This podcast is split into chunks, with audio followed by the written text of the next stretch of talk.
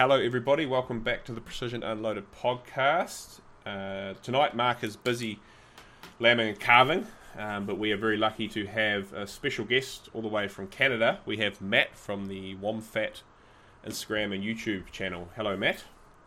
Hey, how's it going? Not bad. Thank you for coming on. We're, we've had to sort of juggle um, times to make our uh, uh, when you're awake and I'm awake available. Obviously, there's a 16 yes. hour time difference between um, uh, where you are in Canada and, and, New Zealand. So we've managed to make that work. Um, uh, again, thanks for coming on. I'm, I'm, pretty excited to have you on here. I've been watching your stuff for a few years. Uh, so for those who aren't familiar with uh, with Matt, um, uh, he's essentially um, documented his journey through uh, precision style rimfire shooting over the last um, few years on YouTube. So he's got a, a, quite a successful YouTube channel. Well, as much as you can call a, a firearms YouTube channel successful. Yeah. um, and then he also has a, great uh, Instagram, and it's sort of he's documented like what uh, showed me what he what he was up to was he started a series on him sort of preparing for his first match, his gear and and this and that, and, and the um, you know support gear, rifle scope, etc. And then it's gone through as he's sort of started and then got very good over several years, and now he's, I'd say, from looking outside looking at one of the, uh, top rimfire competitors in Canada. So um, that's that's what he's up to. I'll link his stuff somewhere. Uh, so if the, the people who are listening want to have a look, but yeah. So anyway, welcome onto the show. Yeah. And um, thank you. We'll uh, we've got a um, a bunch of cool stuff to talk about tonight. So yeah. So so Matt, we might as well kick right into it. Like, there's nothing worse than a podcast that talks for 40 minutes before they actually get to, to what it's about. I I agree. Yep. Yeah. So, what got you started in precision rimfire shooting? Uh, well, I, I'd have to say I really didn't have an idea of what I was getting into because originally I got my firearms license with a buddy and we planned to potentially uh, go hunting, you know, get our hunting license and do all that. And then that guy went on and had kids, so I never saw him again. yep, And uh, yeah, I, I, was thinking about taking a some sort of shooting discipline more seriously, and I thought about um, you know some handgun disciplines like IPSC or IDPA, and I quickly realized that was just way too expensive and time consuming, um, especially to keep your skills sharp in those disciplines. Uh, and then, of course, like a lot of people, I probably watch a little bit too much YouTube and I found PRS. I thought that was the coolest thing ever. You know, all these guys shooting these really cool looking precision rifles off barricades, and it's a little bit more of a dynamic discipline than like F class or bench rest, which nothing wrong with that. But you know, I just wanted something with a little bit more movement. Uh, but then I found out again pretty quickly there's there's not really any close center fire PRS matches in my part of the country, just given the um, the venues that are available here. Most of them end at around 300 yards or so.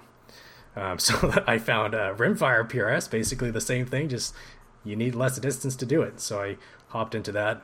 You know, late 2019, I really started to discover all these little YouTube channels doing NRL 22. I thought that was such a cool little um, discipline with rimfires and whatnot. So I was building up my own rifle, and then uh, my first match was actually earlier than I had planned it to be because I I built up this rifle and I just brought it out to the range. and I ran into the match director of the uh, the rimfire matches at my club, and he saw my rifle, and he was like, "Hey, that that looks like a pretty good rig to shoot, uh, you know, these rimfire matches with." And I was like, "Oh yeah, I was thinking about it, but maybe in the summer." You know, this was in December when I ran into him, and he's like, "No, we're having one next week. You should just come out to it. So I came out first week of January and had a blast. I, I think my score was pretty abysmal, but it, it definitely got me hooked, and uh, that's basically how I got started. Yeah, wow. J- January, that would have been quite cold in Canada. Yeah, yeah, it was uh, the heart of winter. You know, you're wearing all this uh, like Michelin Man clothing. Yeah, you're basically you know five layers deep, and uh, yeah, it was quite the batch to get started in. But uh, I also made a decision at that time. Again, watching all these YouTube videos, I really wanted to document starting from the very beginning. You know, complete novice, never really shot anything with uh, with a scope that you had to you know dial on or anything. So I wanted to do that because all these channels I was watching were already quite accomplished shooters that were very skilled, and I wanted to just show like the sort of a raw, unedited version of a complete novice getting into the sport. So that's how the whole YouTube thing started. Wow, that's yeah, oh, that's pretty awesome. So you got you sort of kicked off right around when the world went a bit mad and shut itself down too. That would have been a yeah, um, yeah, exactly. Actually, it's funny you mentioned that when uh, when all the shutdowns are starting, you know, around March 2020. Uh, it was beneficial for the shooting side of stuff because it gave me a lot more time for well, first off, video editing, and uh, not that my videos back then were particularly intricate or anything, um, but that does take time, and I was getting used to video editing at the time. And then all the other sports that I usually do were canceled. You know, anything indoors or in groups of people or played on teams.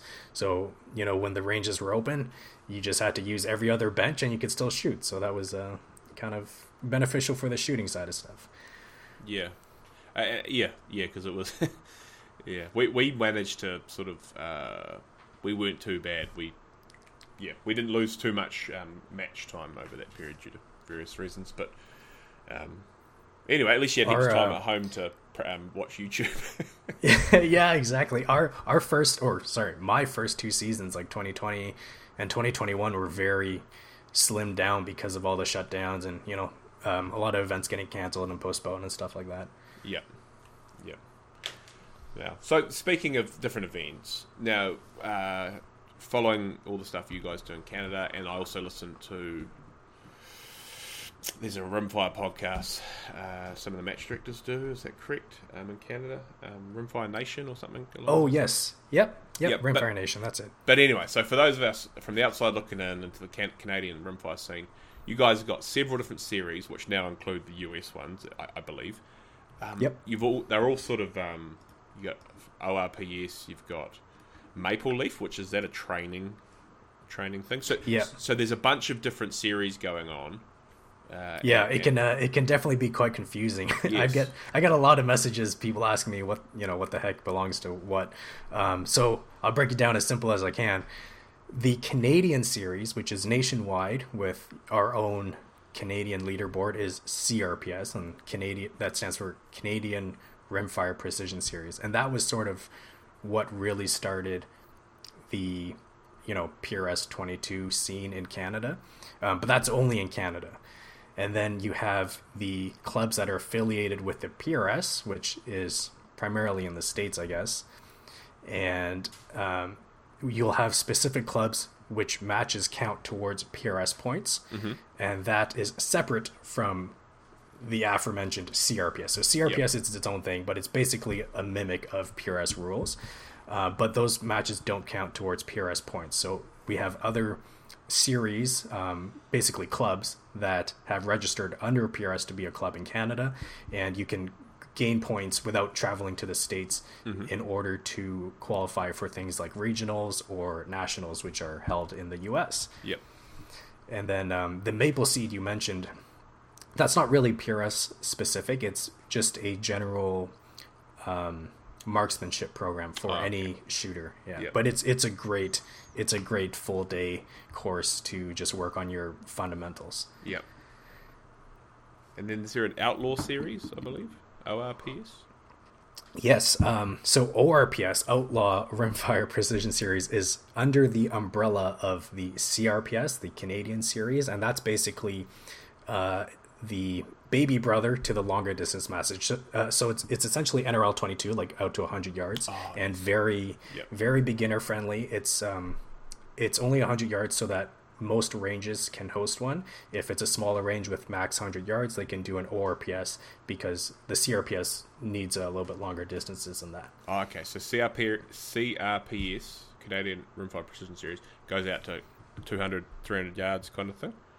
Yes, exactly. And then the ORPS is a standardized, like NRL 22, it's a standardized monthly course of fire that is nationwide and all the different clubs will shoot it. So it's basically, basically CRPS was trying to mimic what the PRS and NRL was doing under mm-hmm. one umbrella yep. for the Canadian market. Okay, yep. And yeah. ha- do, do you have NRL 22 in Canada? So we apparently there are a few NRL 22 clubs out west, so in, in BC, yep. Uh, but really none in Ontario. However, I know of, I believe, two clubs now in Ontario that are doing NRL 22, but only as of this year. So it's quite new.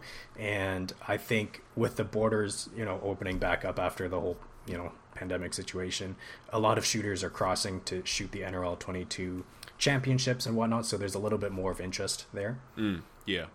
Yeah, they've got, and we don't we don't have any of it here in Australia. They now have NRL 22, and they will have, I believe, next year PRS 22 as they cool. sort of go along. And then, yeah, same thing, send guys to the US for the finals and such. Yeah. Um, yeah, I know there's a group of uh, Aussies that went to the NRL 22 champs last month. Mm, yeah. So that was pretty neat. I just did an interview with one of them a couple of days ago, so I'll post that um, very soon as well. Oh, um, oh, cool. Okay. Yeah, very. Oh, I talk about some other stuff too, but uh, I'd um, yeah, we, we don't have any um, of the international series here in New Zealand. Um, I, I think a, a, like a grassroots NRL 22 style or ORPS, ORPRS style eras would be good here, but it's just getting mm-hmm. the different shooting clubs. A lot of them are like sort of hunting style shooting clubs, and so to, to get those kind of events would be. Um, I imagine similar issues ahead elsewhere, trying to convince people that shooting over top of ladders and stuff is, is um yeah is something. Yeah, there's definitely been a lot of uh, discussions with with gun clubs here as well. Uh, a lot of the you know sort of like old boys clubs uh, type gun clubs are really not open to the idea of shooting positional off props. So, so that was definitely something we had to um, to figure out as well. But as it gains in popularity, we have more and more clubs being open to the idea. Yeah, well, again, I'm I don't know about Canada, but in New Zealand, a lot of the traditional shooting sports are struggling for um, getting younger members. Um, right. So a lot of this stuff, if their rangers can handle it, and their, their whatever rules they have, um, is a good way to bring in um, young people into to the clubs and keep clubs alive. But that's another whole whole other issue. yes. Um, yeah. Yeah. Yeah. Exactly. but it, it, sounds like so. Watching what you do, there's enough between um, where you are in Canada, within a day's drive anyway, and the top of the US to keep you pretty well busy with matches. So that's awesome. Oh yeah, for sure. I would say between all the different series, I have more than enough on my on my calendar. I think my wife would appreciate it if I was a little bit more selective on the events I chose to to go shoot. But I will say, especially where I am, I'm in Ottawa, which is kind of, uh, kind of the southern part of Ontario. Um, Eh, close enough to the border anyway, to the U.S. border, where within eight hours we have probably half a dozen U.S. clubs to choose from. Mm-hmm. So yeah, you can re- fill the calendar very easily with just PRS matches. Yeah, that's that's pretty cool. If, if you're wanting to, I guess to a certain extent, I'm going out to practice, but I mean you could just compete in a match, which is um, you're gonna you're gonna pick up skill real quick. Like we, we might average a, a one once a month match kind of mm-hmm. thing. So it's yeah. um, yeah, that's awesome, man. Um, yeah. So yeah, and I'm lucky because with the PRS clubs in Canada and the CRPS, we basically have two Canadian matches a month during you know the the spring and summertime. yeah, no, that's I'm, I'm I'm a bit jealous of that. Um, but but any anyhow, uh, so you mentioned earlier you started filming the matches to um, sort of document a, a, a, beginner to gaining some experience and stuff. Can it be distracting setting up the cameras, etc., uh, especially if you don't have um, someone helping with filming? Because you, obviously you're also getting prepared to, you know, you're doing your dope for the stage, you're making a, a stage plan, you're doing gear checks. So, is, can yeah. it be a struggle? That's that's a great question because I feel like a lot of people don't understand how much of a struggle it is, Graham. Because yeah. there are some matches I I either give up filming halfway through or it definitely hinders my performance. And towards the beginning of the whole YouTube thing, I I wanted to stop several times, and um, well, you got to think, like you mentioned, you have your head in the one aspect of trying to compete at the best level you can, but at the same time you're trying to get the right shot and you want to make sure that you have certain things on video for example when i show up to a match i'm basically the first person to arrive at any given match because i can't be rushed in the morning setting up all my camera equipment and my rifle mm-hmm. so you know when when i was thinking of how am i going to go forward trying to document all these videos in sort of the the quality that i want it to be in that's where uh, my amazing wife came into the picture because she was uh, surprisingly very open to just coming along at first and just helping me film because she enjoys that aspect of it quite a bit. So for a long time, uh, she wasn't really shooting the matches, but she would come and help me with the video aspect of it. So that gave me a big burden off my shoulders to just concentrate on the match and then have her run the cameras. You'll notice more recently, though, uh, in the past two years, she's started to shoot a lot of the matches with me, yep. which means it's still a little bit easier because we can share the burden of all the camera stuff, but she's definitely still more in charge of the camera stuff yep. than I am. But yeah, it's a big distraction. I mean, if anyone ever wants to see how distracting it is, just, I mean, with your phone, go ahead and try and document your day at a match, and you'll quickly realize it is not easy to try and give a comprehensive overview of the entire day while also participating in the in the competition. Do you sometimes have to make the decision of, uh, like, say, a, re- a major match where you're you're trying to say a series final or something, and you need to get your performance needs to be on point. Do you, do you ever make the decision like, and say your wife's not there or something? No, no, I'm not going to film. I'm just going to 100% focus on the match. So, yeah, the, and it's funny because the big matches, like the regional finales and the nationals and stuff, those are the matches I want to concentrate on the most. But on the flip side, they're the matches I want to share the most as well. Yeah. You know, because those are the cool matches that are are big, you know, and have more on the line. So, um, but to answer your question, luckily my wife has been to all the big matches with me and uh, this year she will be shooting them but previously she was not shooting them so it was easy because she could be completely focused on the camera work. Uh, but we've actually had a discussion for this year because she will be shooting them how we're going to be doing it. And i think it will be a much uh, slimmed down video in terms yeah. of sharing the day. Because again as you mentioned like i think first and foremost i am a competitor and i want to do as well as i can. Uh, but I, I do enjoy the youtube side of stuff and sharing you know all these experiences. It's definitely something i enjoy. It's not it's not just something i'm doing for the sake of it. It is another aspect of the sport that i also enjoy doing. But finding the balance in that is is quite tough. And at times i have been running the trigger cam which is you know the camera that lets me film through my scope. And that can be distracting. So i've, I've ditched it halfway through a match before. Yeah. Yeah. Yeah i'll, I'll, play with it a little bit it, it um it takes some getting used to because it's obviously in your face yeah. more right and not yeah. a, not a huge deal on rimfire compared to say a, a high recoiling centerfire but um but it's still something you've got to be uh, conscious of so well yeah. well we i mean so your wife started competing so she did she come along to film and then decided to compete after that, or, or was she? Um, com- yeah, so she originally came to film, and then I, I kept bothering her. I was like, you know what, you're already here. Might as well just get you a little rifle, and you can you can have at it as well. And when you know, she, it's always fun hitting steel. You know, oh, yeah, the little yeah. ping. It's addicting, I guess. And she's like, man, like I kind of want to maybe practice a little bit and see if I can get a little bit better. So we built up a specific little uh, CZ457 for her. And as she was getting better and better, I, I thought, you know, I think you're actually enjoying this now. You're not just doing it because you're here. Mm-hmm. And so she took it away and did a few dry fire sessions with me and whatnot. So she is a very good shooter in her own right now. And a lot of the times when we're filming at a match, the camera will be on a tripod, so we don't have to worry about uh, who's holding it or whatever yeah, I guess if the stage is uh, say three, four positions on a, a prop or some barrels, um, it's not that bad, right? But if it's moving between, uh, yeah, uh, I, I know some stages you've had to run up a hill and then set up on top of a, a ride yeah. or something. So yeah, I guess it's, uh, it depends on the thing. So she's shooting production, correct? Yep, uh, she is shooting production. I just thought, honestly, I don't put a huge priority on the divisions myself. Like when I first started this, I I started an open, but I thought, especially since she was even more novice than I was, because she didn't even have a, a firearms license at the time.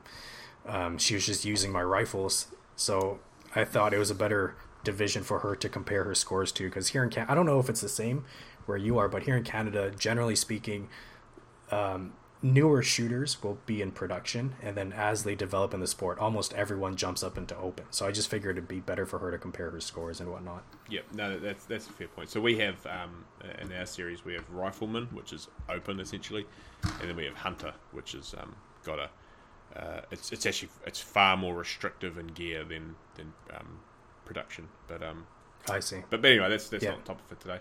Um, but yeah, I, I think it's a good idea for um, like you say, you can compare your points rather than going up against all these guys who've been doing it for a long time and uh, yeah. guys and girls and um, yeah. So so she's um,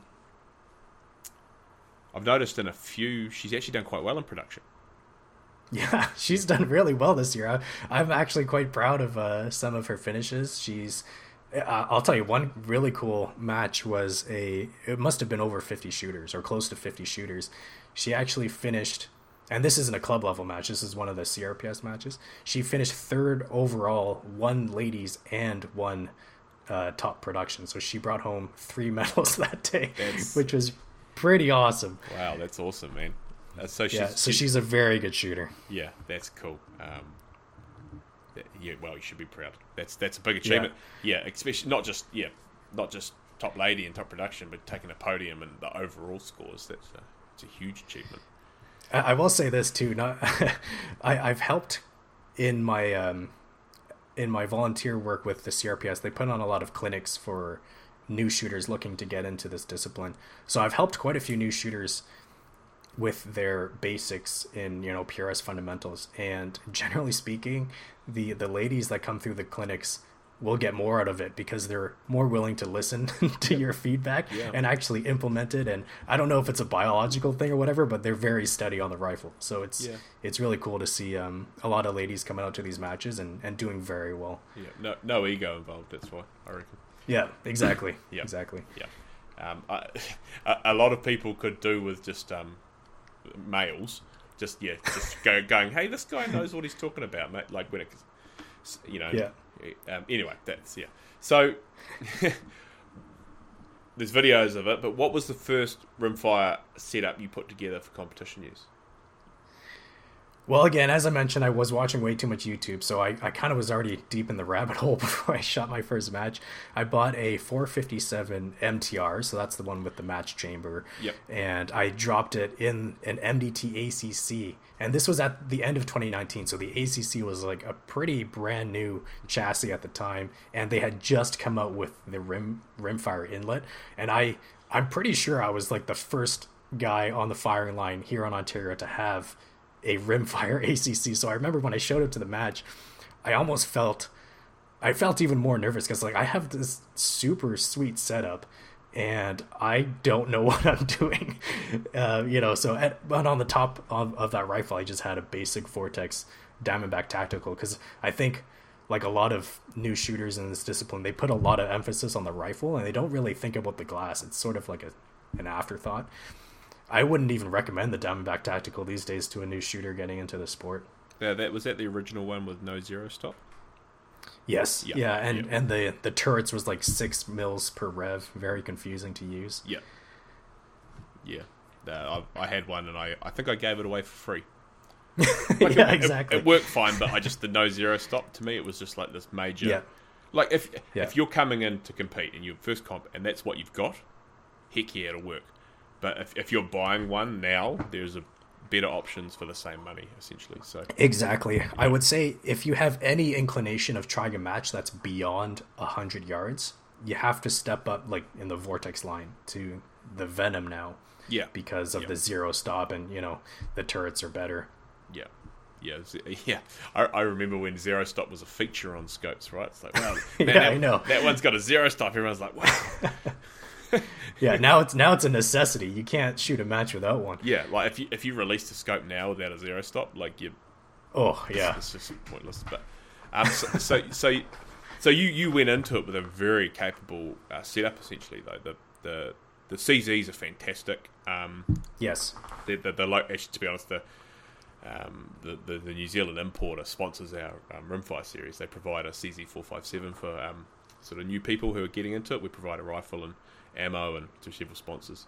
Um, so excellent setup. Um, to be honest, in my opinion, not just because they sponsor a series, if you are getting into it and you don't want to buy a Remington 700 pattern, which I don't think you should have to, even though me and you both use them, um, the CZ is my pick for um, Oh, for sure. I, I 100% agree with that. I, I recommend the CZ all the time to people asking me what rifle they should start with, or even even if they're just coming from their hunting rifle and they're asking what to upgrade to.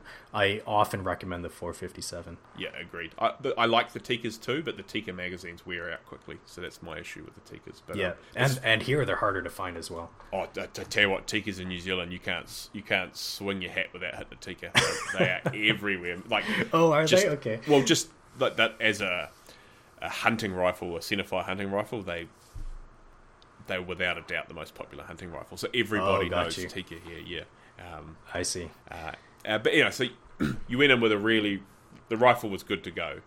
Um, but now, fast forward a couple of years, I, I, I know occasionally you'll bring out a CZ, but what's your current setup or, or setups? Because I know you have a couple uh, Yeah. that you use, and is it series dependent? Uh, yeah, does some series suit like a, a heavier versus a lighter setup? So, so what are you using at the moment?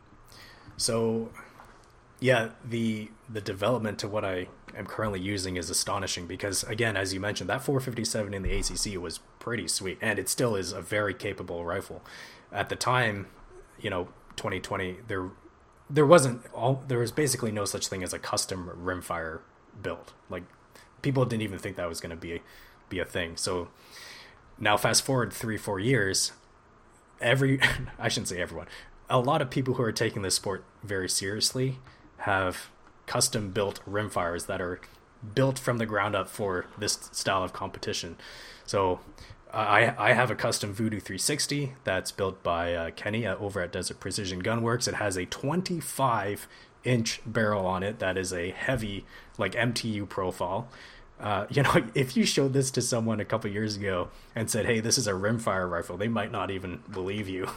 Yeah, wow. And uh, you know, on the top of that, I have a uh, a Razor Gen three, and it's in a KRG C4. Well, right now it's in an MDT ACC, but it kind of flip flops between different chassis, and that's a, a uh, sort of feature of going to a Rem 700 footprint. You know, you can put any trigger you want in it. I have the uh, the Trigger Tech Diamond, and it's just a phenomenal rifle. Now, is it is it necessary to compete in? Absolutely not. it's definitely not. Um, but as I mentioned, it was built with the sole purpose of being a very capable PRS 22 rifle. And and to answer your second question of if it if it sort of suits one series more than the other, it definitely does because in the configuration when it's in the KRG C4 chassis, it weighs 24 and a half pounds. And that is not not designed whatsoever for any type of unsupported offhand shooting. Yeah, uh, which uh, you know some of the the smaller club level matches will often have unsupported shooting as well as their props are a little bit more wobbly and lower to the ground. So this a CZ 457 setup is actually better suited towards those club level matches than the larger like PRS series matches but again I designed or I specced out the Voodoo to be a PRS rifle yeah. With that, with that uh, twenty-five inch MTU barrel, uh, I'm assuming it's all about balance. The big, long, heavy barrel. Yes, it's it's all about balance, and there were some, I guess, like anecdotal information, or I don't even call it information, anecdotal opinions about longer barrels, uh, perhaps helping the performance of the factory ammo. In all honesty, I I don't know. I can say that is true from what I've seen with my longer barrel, but it helps the balance very well. And when it's that heavy and balanced really nicely on a prop, once you get it on target, it kind of just stays there. So it's it's it, it drives itself onto target if that makes any sense. Yeah, no, there's a. Oh, it's it, hey, don't get me wrong. In, in situations like a really prop heavy match, like say a PRS match, um, that really heavy, well balanced rifle on a, on a good bag is just going to sit there and um, Yeah. you're not going to be trying to manipulate and um, get it on target as hard as. I'll, I'll tell you what though. Occasionally, I'll bring out the 457 and I'll be like, man, this. I really miss having a rifle I can just pick up with one hand, you know, and and just move freely and quickly with it without any without any stress. It's so, quite nice. So your speaking of weights, your your your uh, wife's 457. I'm assuming that's uh, significantly lighter. Oh yeah, it, the, her rifle is uh, I want to say just just over 10 pounds maybe yep. maybe even a little bit less because there's no weights in it it's just the 457 pro varmint which is in a wood stock and uh, the ep5 scope on top of it. So it's really not heavy at all and it can't be because my wife uh, i don't know if it comes across on video but she is very small. She's a very small human being. Yes. So uh, she can't like if i if i hand her my rifle she can only hold it for about you know 10 seconds before she has to put it down anyway. So it'd be not only unreasonable for her to try and use something like that but you know there's the safety aspect of it all too. You have to have a rifle that you can safely handle. Yes. so we we made sure that her rifle was uh, light enough where she could shoot comfortably but you know, uh, heavy enough where the trigger pull wasn't going to move it like you know a, a, three pound rifle or something like that. Yeah that, this was with um oh to, my wife normally just um if can compete um we'll use uh, uh, whatever I've got floating around but with just got her a, a 457, uh, but the real basic, it's like the basic, basic one and like a plastic stock with a really. Oh, the yeah, the synthetic, I think. Yeah, like they're, they're about a, uh, a thousand Kiwi. Uh, yeah, how much? Yeah. I think our dollars are similar.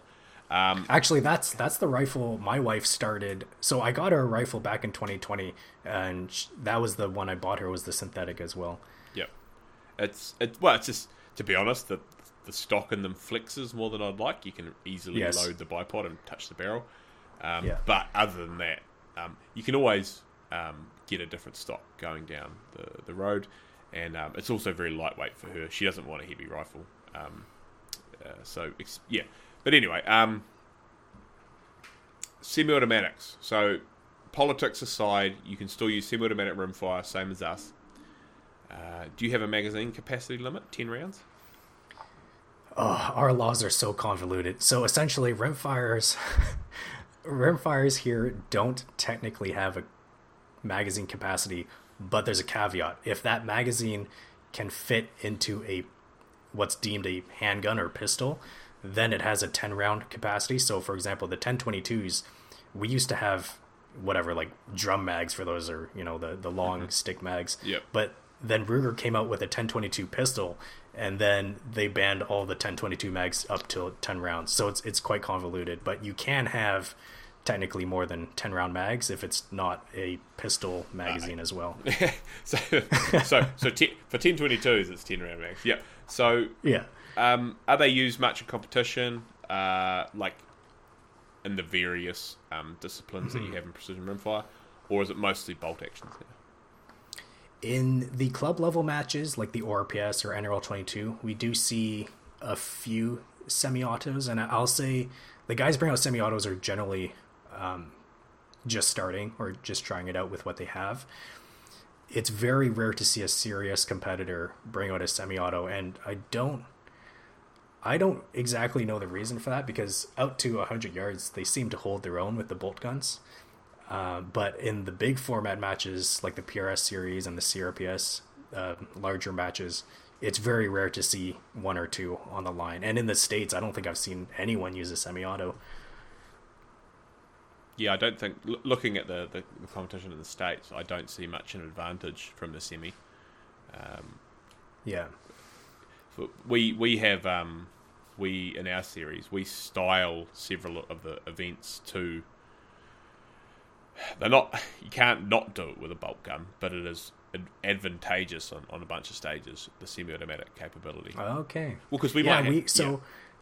Yeah. We we have a series again under the CRPS umbrella that was called X22, which was also designed around the semi 1022 platform, but is not really PRS style.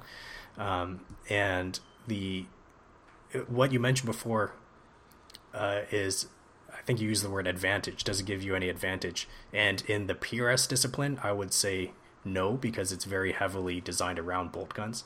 And if you're thinking of, you know, building or getting a rifle that is tuned towards PRS, I would say semis don't fit the bill. So that's probably why we just don't see many of them. Mm, yep.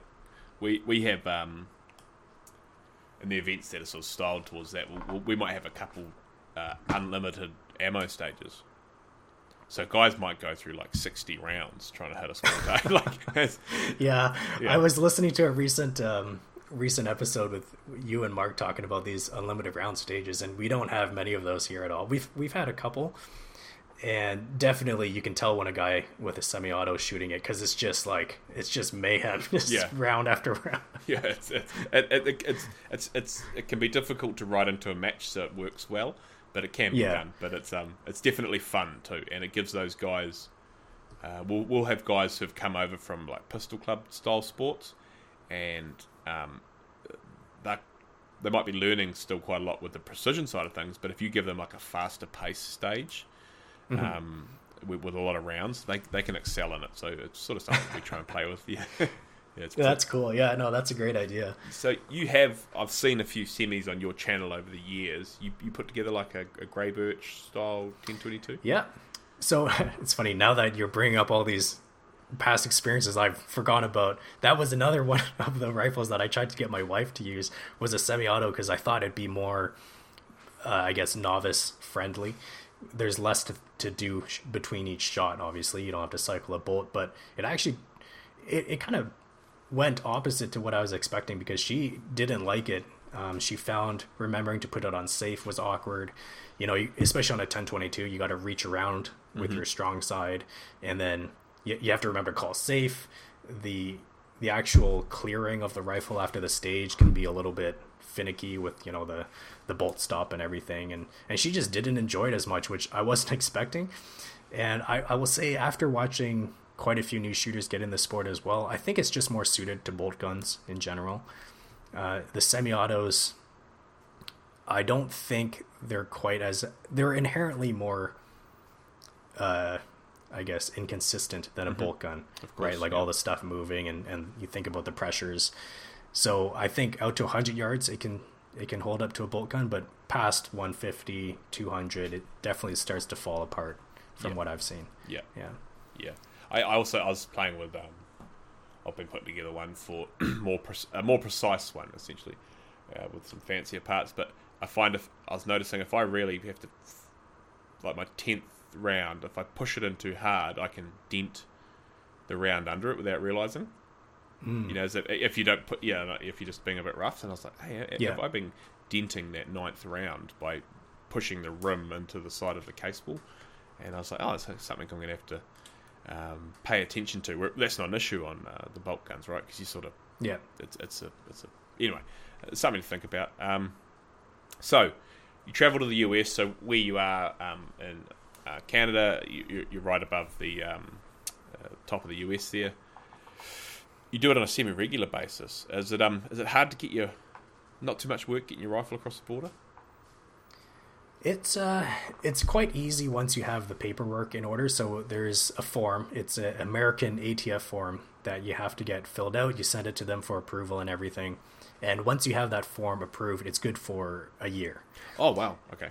Yeah, so it's actually quite easy because you'll have on the form you'll have the list of rifles and ammunition you're approved for. So my form six has all my both center fire and rimfire rifles that I would ever compete with, as well as my wife's rifle and any type of ammo that I would ever use. So there's like, I think there's half a dozen different ammo types listed on it, just in case you know I have to change ammo for one case or another.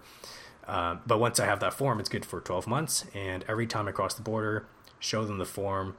I would say it's like a 50 50 split if I get pulled into secondary customs for an mm-hmm. inspection. Yep and and then it's just uh, I mean yeah you also have to be very careful what state you're driving into. I'm just north of New York, and New York State has some stricter gun laws than Canada, yep. so we have to be careful, um, especially for magazine capacity.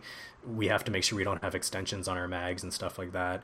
Whereas if you're driving into Pennsylvania, which you can do if you're closer to Toronto, uh, if you cross over into Pennsylvania, you you can basically bring whatever you want. Actually, what's really funny is a lot of 1022s are considered assault rifles in New York, which is oh. They have like some weird law. If it has a pistol grip and a muzzle brake, it is an assault rifle. yeah, appearance laws. Yep. Yeah, exactly. It's just completely ridiculous. But obviously, as a foreigner, you want to be very careful crossing the border. You know, if you if you were for some reason caught with something illegal, they could probably um, deny you entry you know, after that. So I'm I'm always very careful crossing the border. Having that year long form, that's I didn't realize that. That's you could just I am about you know preemptively do your paperwork, and you're just always Yeah. good. So oh, we've got a ma- oh, there's a match in a week. We didn't realize. Cool, we've already got the paperwork. We can. We can Well, a, a week for approval is cutting it pretty close because I had to wait close to, to a month and a half for my approval. Sorry, have sorry. to- yeah, I yeah. more I more meant if you already had the form, you could just. Um, Oh yes, yes. Okay, yeah, for sure. So, br- what about bringing it back into Canada? Much issues there? It's funny because I was going to mention this anyway. Bringing it back into Canada is often more of a hassle than bringing it into the states. And Yeah. in my travels to the U.S., I will say the Americans. I mean, you know, it's America. They know how to handle guns. Yeah, Um, so they, they usually know what to look for and they'll clear you fairly efficiently. Coming back into Canada, our our border agents uh, oftentimes the only firearm experience they have is to qual you know requalify with the handgun on their hip. So they don't know anything about calibers or cartridges or you know what rifle is what, and uh, we'll get pulled into customs, and they'll ask you you know a million different questions. And i'll tell you a funny story. We had an american come up to one of our matches and he was stopped at the border and he had uh, he was coming from from pennsylvania and he had magazines with extensions on them and our border agents they have like this silly cheat sheet of firearms laws so they can you know inspect the rifle. And they looked at his magazines and asked him well how many rounds does that hold? And he's like you know it's a 15 round mag. And i think it was a rimex and there's like oh you can't bring that into canada. We have a you know 10 round capacity limit. He's like I, I compete with all these Canadians all the time that have extensions on their bags. There must be some sort of, you know, exclusion. And sure enough, after like I I don't know what it was, like 30 minutes or something, reading this little cheat sheet at the very bottom, you know, beside an asterisk, it says rimfire magazines do not have a capacity limit. Yeah. So then they look at him. It's like, was this a rimfire? He's like, yeah. they asked to see the box of ammo. He, you know, shows them a box of Eley match, or uh, I'm not sure what type of ammo it was, but let's just say it was Eley. They look at it and looking at the box. They say it doesn't say rimfire on it anymore. oh god, So he has to explain to them the difference between a rimfire and a centerfire cartridge. And Yeah. after like an hour and a half or something, he was let through customs. But it was it was brutal. yeah. I mean, you can't expect all these people to know um, everything about rifles, right? But um, No, Yeah. but uh, it's Yeah. it's a little bit uh, yeah frustrating at times. yeah, yeah, it is. Um, I, I've seen, I've only travelled uh, to Aussie and stuff, never had any issues. Um, they they go through Hmm. everything, but they're, they're uh, I, I guess maybe they judge the person too and go, yep, he's obviously he's done all his paperwork. He seems to know what he's talking about, and, and you're Yeah. obviously polite, like you say, you're a foreigner entering their country. Be polite, um, and they seem to be pretty good. But um, Yeah, exactly. I mean, even if they don't, um, even if they're they're a little bit worried or, and they want to check everything, I always just let them do what they want. Right? If if you're not doing anything wrong, you got nothing to worry about. Yeah, exactly, exactly. So, going into the US, what's the level of competition like there? Obviously, you're not. There's freaking heap of states, right? But and the states you're competing in, is the level of competition pretty high? Yeah, so the the PRS as a series divides the nation into nine or ten different uh, regions. Anyway, I'm in Northeast region, which, in terms of the number of shooters, is quite competitive. It's it's one of the more populated um, uh, regions. So, I immediately noticed maybe the caliber of the top shooters is not any higher, but the the quantity of top shooters is much greater.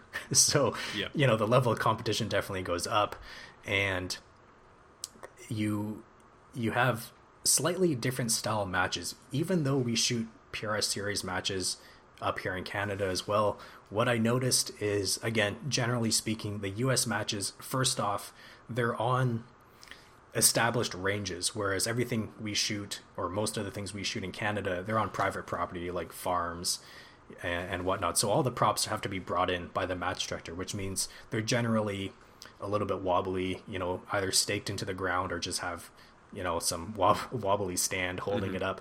But the ones in the US are like buried 10 feet into the ground, rock solid, filled with concrete. You're using Connex containers and things that, you know, are very settled into the ground. And I think because of that, they also use uh, generally smaller targets because the prop is so stable, your rifle doesn't move at all. And they're using smaller targets, but also closer targets because when we're shooting out on these farms that have you know almost infinite fields, we can put out a target at 450, you know 400 yards. Um, but oftentimes the longest distance target you'll see at a rimfire match in the states is maybe just over 200 250. Mm-hmm. So it's a little bit of a different uh, different style match, and the but the group of shooters, I mean, they're very welcoming. Every time we've gone down with um with a large group of Canadians, they're very welcoming, and and some of the clubs. Uh, they go as far as uh, hanging a little Canada flag for us when we come down, which is greatly appreciated. Yeah. Wow. Yeah. It, it, looks uh, the idea of being able to just um, well, obviously we're in a freaking island at the bottom of the world, right? So we can't just get our car and, and, yeah, go to yeah. But it would be being able to do that. It looks like great fun, man. And um, and also here you, you compete here and you generally see the same guys. But if you if you're shooting into the US and, and competing in different different areas, there you're going to meet new people and um, it's bloody great fun, isn't it? So yeah, um, I will say too, like shooting all these different venues. I don't know if um, a lot of the a lot of the shooters in the states will sort of shoot the same two or three clubs, so they're just used to their own venues. But since I I go to a dozen or more different venues a year, it's it helps you be a little bit more of a, a well-rounded shooter for reading the wind and you know picking up on the small nuances of what to look for when you show up to a new environment. Are you shooting over these because they're established clubs? They should are they generally on a flat range or are they in hills or how's that work? So the clubs that I'm closest to are basically in the Appalachian mountain range, so they're not too flat. They're they're basically like on the side of a mountain. Yeah. So it's actually pretty cool. You're shooting you're shooting up or down, and there's ravines and whatnot. It, it's pretty interesting. And where I am in Canada, I'm actually right on the border between two regions. The northeast region is to the west, and the New England region is actually to the east of that.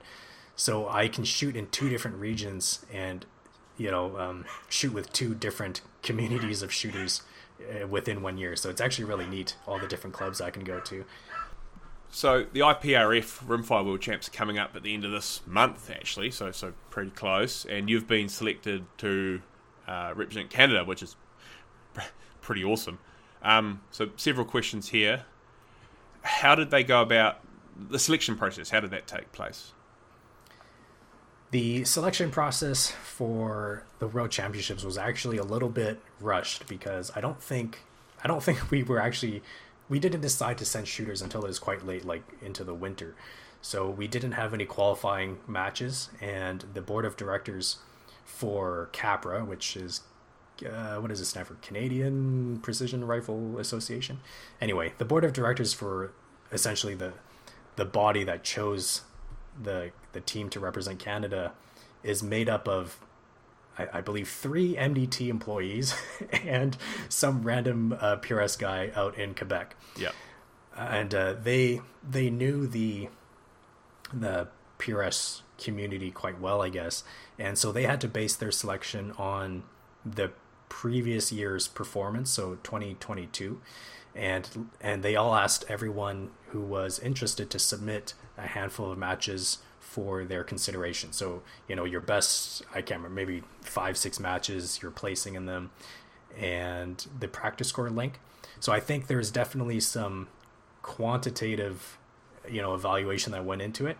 And then again, because we didn't have proper qualification matches, they, they sort of just looked at uh, how many matches you shot, how well you did, your overall standings for the different series, and then if you seemed dedicated to the cause, if that makes Yeah. any sense. Yeah. So we we got together uh, a group of I believe there's uh, 12, 12 shooters to represent Canada in Italy.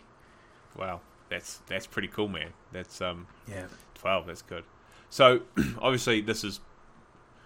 I'm assuming one of the bigger matches you would have been to, and, and definitely the, it's the first World Champs Rimfire. So, what what kind of training are you doing to get ready? Is it more matches? Is it like drills on paper?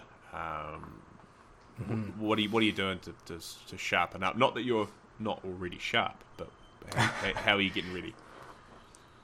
Well, I'm always continuously trying to improve. Like, there's always room for improvement in an- any aspect of my shooting uh, skills. So I'm always working towards improving the next thing. But uh, I'm not as lucky as some of the guys that live out in uh, areas where you can just you know eat dinner and then shoot off your back porch. I'm I'm in the suburbs, yeah. so if I were to discharge a firearm uh, on my property, I would be quickly taken into jail. Uh, so I I don't have the the same sort of uh, access to unlimited practice sessions, and my home range is unfortunately quite busy. Uh, you know, I, I, often can't shoot off props there unless it's it's booked off for an event. So I do a lot of dry fire, um, I have one of those uh, the little lenses that go in front of your scope, so it can it can focus down to you know twelve feet or whatever. Yeah. And I do I try and dry fire um, at least a couple times a week. I would say in the off season in the winter, I'm dry firing much more. But when I'm in sort of match mode for the couple months in the summer, I'm shooting enough matches where I don't feel like uh, my skills are degrading between each one, especially if they're you know back to back weekends. Uh, but if I want to work on certain aspects of my shooting, like getting into certain positions or finding the most efficient way to move my rifle, you know, from prop to prop, I'll I'll do that based on dry fire practice. Yeah, yeah, that's that's probably something I do not nearly enough of is, is dry fire. Um, and to be honest, I, I don't really enjoy dry fire. I, I do it more as a, a necessity because I know if I let my my skills, you know, erode too much, I'm going to quickly find myself, uh, you know, out of the top ten. So I have to do it. Yeah. Oh, hey, you got to do it. You got to do it, especially in the build yeah. up to such a such a big event. So yeah, I've noticed recently you've um, and this ties into it. You've you're swapping between the MDT, um, the new um, uh, the Elite, and also the KRG. Um, yes. What one are you taking to to Italy? so, the MDT ACC will be uh, the chassis of choice for this World Championship. Uh, that's not to say I don't like the C4. I absolutely love the C4, and it's not going anywhere. I, I can't tell you, man. I got completely flooded with messages when I showed the new ACC. Like everyone's like, "Oh, what happened to the KRG?" Like, "Oh, you betrayed KRG." Like, yeah. no, I didn't. Uh, I, but there's a few reasons for that. the The main reason was the the KRG is a monolithic piece of aluminum. Like from the very tip to the very buttstock, it's just one piece. You can't fold it. You can't take off the buttstock. And originally, I wanted to bring a small rifle case to Italy because um, I wasn't sure what kind of car we were going to rent, and we're traveling with uh, another small group of shooters. So you know, folding down seats and stuff just didn't seem practical. So I wanted to fit it in a very small Pelican case, and I was measuring all the different chassis and stuff. And the ACC, if I got a folding buttstock for it, or if I just removed the buttstock using that that screw that attaches onto it, uh, I could fit it into this small gun case. So that was originally the reason why I decided to uh, to try it. Uh, unfortunately, because I went with a honkin' 25 inch barrel on my rimfire, uh, it still doesn't quite fit in the case with enough in, enough leeway where you know there's there's like a quarter inch between my scope and the edge of the case, so I didn't really want to risk it getting damaged or anything.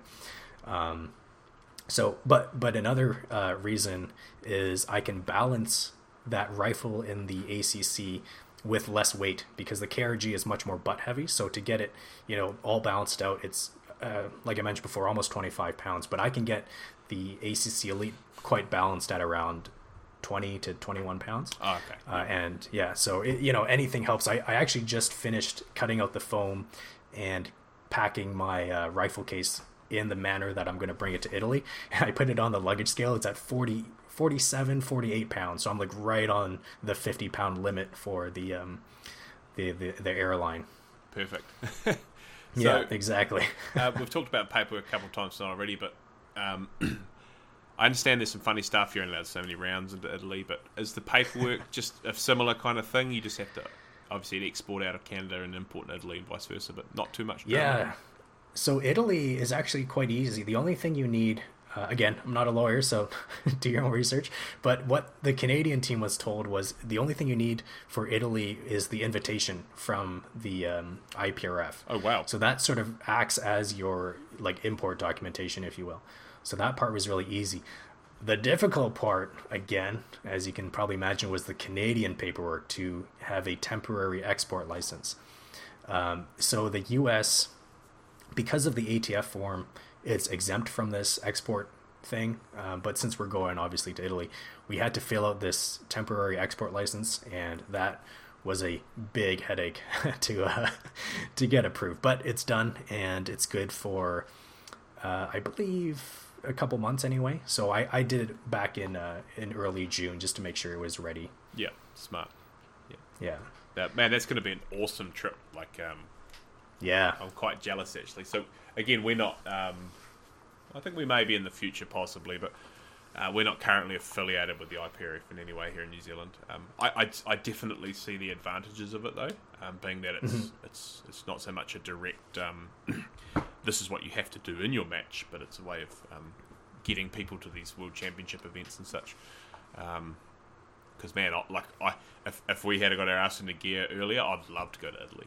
That'd be just yeah. I've, I've been there before, just on a holiday. Um, not no shooting, but um, man, to go there and compete would just be a real buzz. Yeah, it's really cool. I've never actually been there. Actually, I've never been anywhere in Europe except for just like in the airport for waiting for a layover flight. So this is going to be my first time, and I'm I'm relying on my my wife to bring me to all the cool spots because she's been before. Have um, are you going to stay for a little bit extra, or just go for the the shooting the match essentially? We're gonna yeah, we're gonna definitely stay a little bit extra, but of course, traveling with firearms it, it kind of changes the way you plan for certain things. You have to keep it in you know certain areas oh, and stuff. So we're gonna we're gonna limit our um our experience to probably just the uh, the Rome area. Oh, and that's also because. Uh, when you're when you're flying into Italy with a firearm, there's a rule where you have to fly into Rome, so that's where we're gonna check out. Okay. So yeah. I mentioned earlier, and this just listens to some of the uh, the English guys talking about it. I believe you're only allowed to bring in 200 rounds of ammunition. Is that correct? Yeah. So I was um, I was a little bit frustrated because it, it seems like the IPRF, and not to speak poorly of them, uh, they're putting a huge amount of effort into this match. Uh, but I feel like they may have chosen the location before they did all the research mm-hmm. um, because everyone knows obviously especially with rimfire a lot testing and finding you know the lot of ammo that your rifle likes is quite important to to many rimfire shooters and to have a 20 stage match which presumably is close to 200 rounds uh, and only allow 200 rounds into the country there's a little bit of a, a problem there and so to get to get around this, they are going to be selling select brands of rimfire ammunition there. Um, but for example, if you're an Eley shooter, you're a bit out of luck because they're not offering Eley to purchase there. And obviously, whether or not the lot of ammo um, agrees with your rifle is a little bit up in the air. Yeah. Now, yeah. I I personally for PRS, I don't think it's as crucial as like bench rest. Agreed. Um, yep. You know, in terms of lot testing, but of course, there's a lot of shooters that are very opinionated about their their lots that they will shoot. and when you think about, um, you know, the the event, the World Championship, it's a week long, and you have, I believe, three days. The actual competition is three days, but prior to that, you have three days of train up and zeroing. You don't have to shoot the whole time, but you know the range is open for that. But if you only allow bringing 200 rounds of ammo, you're not shooting very much before the competition days. what? Yeah, I mean, uh, I, am assuming the ammo that will be available there. Outside looking in, I'm assuming they've gone to, to Lapua and they've gone to RUAG for like uh, RWS ammo. Yes, and I'm assuming exactly, those yeah. big companies are, are supplying like a freaking heap of it. Um, I, I, would hope so because yeah. I know shooters who are, are banking on uh, purchasing the ammo. Yeah, in, so if, in the match. Yeah, so ideally, like you might be able to go over there and like, hey, I'm just going to buy like a bunch of uh, RWS R50 or Special Match or Lapua, or whatever your Chambers cut for, and then yeah, it, it's shit. This works pretty good, like you know, and and and, and, and you might be able to. I'm assuming you'd be able to buy a thousand rounds or something. Um, yeah. So hopefully at, le- at least it sounds like the ammunition that's going to be available is, is top of the line. Um, it it is, but I will say a lot of guys here, uh, both Americans and Canadians, we shoot Eley, and Eley is not one of the offerings. So a lot of guys are now purchasing some Lapua and RWS just to test to see if their rifle can function. I mean, obviously any custom rifle is going to shoot pretty darn good but uh, you know just to you don't want to travel across the world and and not know exactly how your rifle is going to perform so i have a guy i have a buddy just today went to the range to test RWS and his rifle for the first time, just because that's what he plans to run for the uh, the match. Yeah, yeah. That that's um here in uh, New Zealand. That's uh, probably one of the more popular premier. Uh, It's a premier top of the line sort of 22 ammos that's used would be Oh, yeah? RWS. It's- been an availability thing over the last several years of weirdness, you know. Um, Mm-hmm. Yeah, yeah, exactly. That's good. Yeah, and um, and Yeah, they've also RW- got RWS. Oh, sorry. I was just gonna say RWS here is is really not quite. A, you can find it, but it's really not quite as common. It's completely dominated by Lapua, SK, and Eley. Yeah, I don't think we've seen any Lapua in over two years. Wow, Yeah. that's that's crazy. Yeah, oh, we're just we're at the bottom of the world, man. We're, we're, we're like generally of, of the Western Yeah. sort of style nations, we're lowest priority, it seems. Um, Right? Yeah. Yeah. Exactly. and um, and also the importer has changed several times in that Mm. as well. So it's always a bit of a bit of an up and down. Hey, hey, listen, thanks so much um, for coming on, man. This has been a real treat. Um, Yeah, it was awesome. you know, I've been a fan of yours for a while, so this is really cool to actually talk to you. And, and, I, and I love Rimfire, so it's pretty cool to. Um, no, normally we'll stray off into Centerfire and stuff, but this has been it's just Rimfire. It's just competition. This has been great. Yeah. And um, Yeah. we wish you the best of luck uh, at the end of the month in Italy. And I, I'm, yeah. Sure thank you you'll have, very much. I'm sure you'll have, if anything, you'll have a great time. Um, and um, I'm sure you'll do Canada proud. Um, no doubt in the future, um, people will be wanting you to talk about the, the, the Italian thing. But if we get a chance in the next several months, I might, and you get a spot, I might ask you to maybe come on to a short episode, just talk about Italy. Um, but again, I know you're going to be real busy.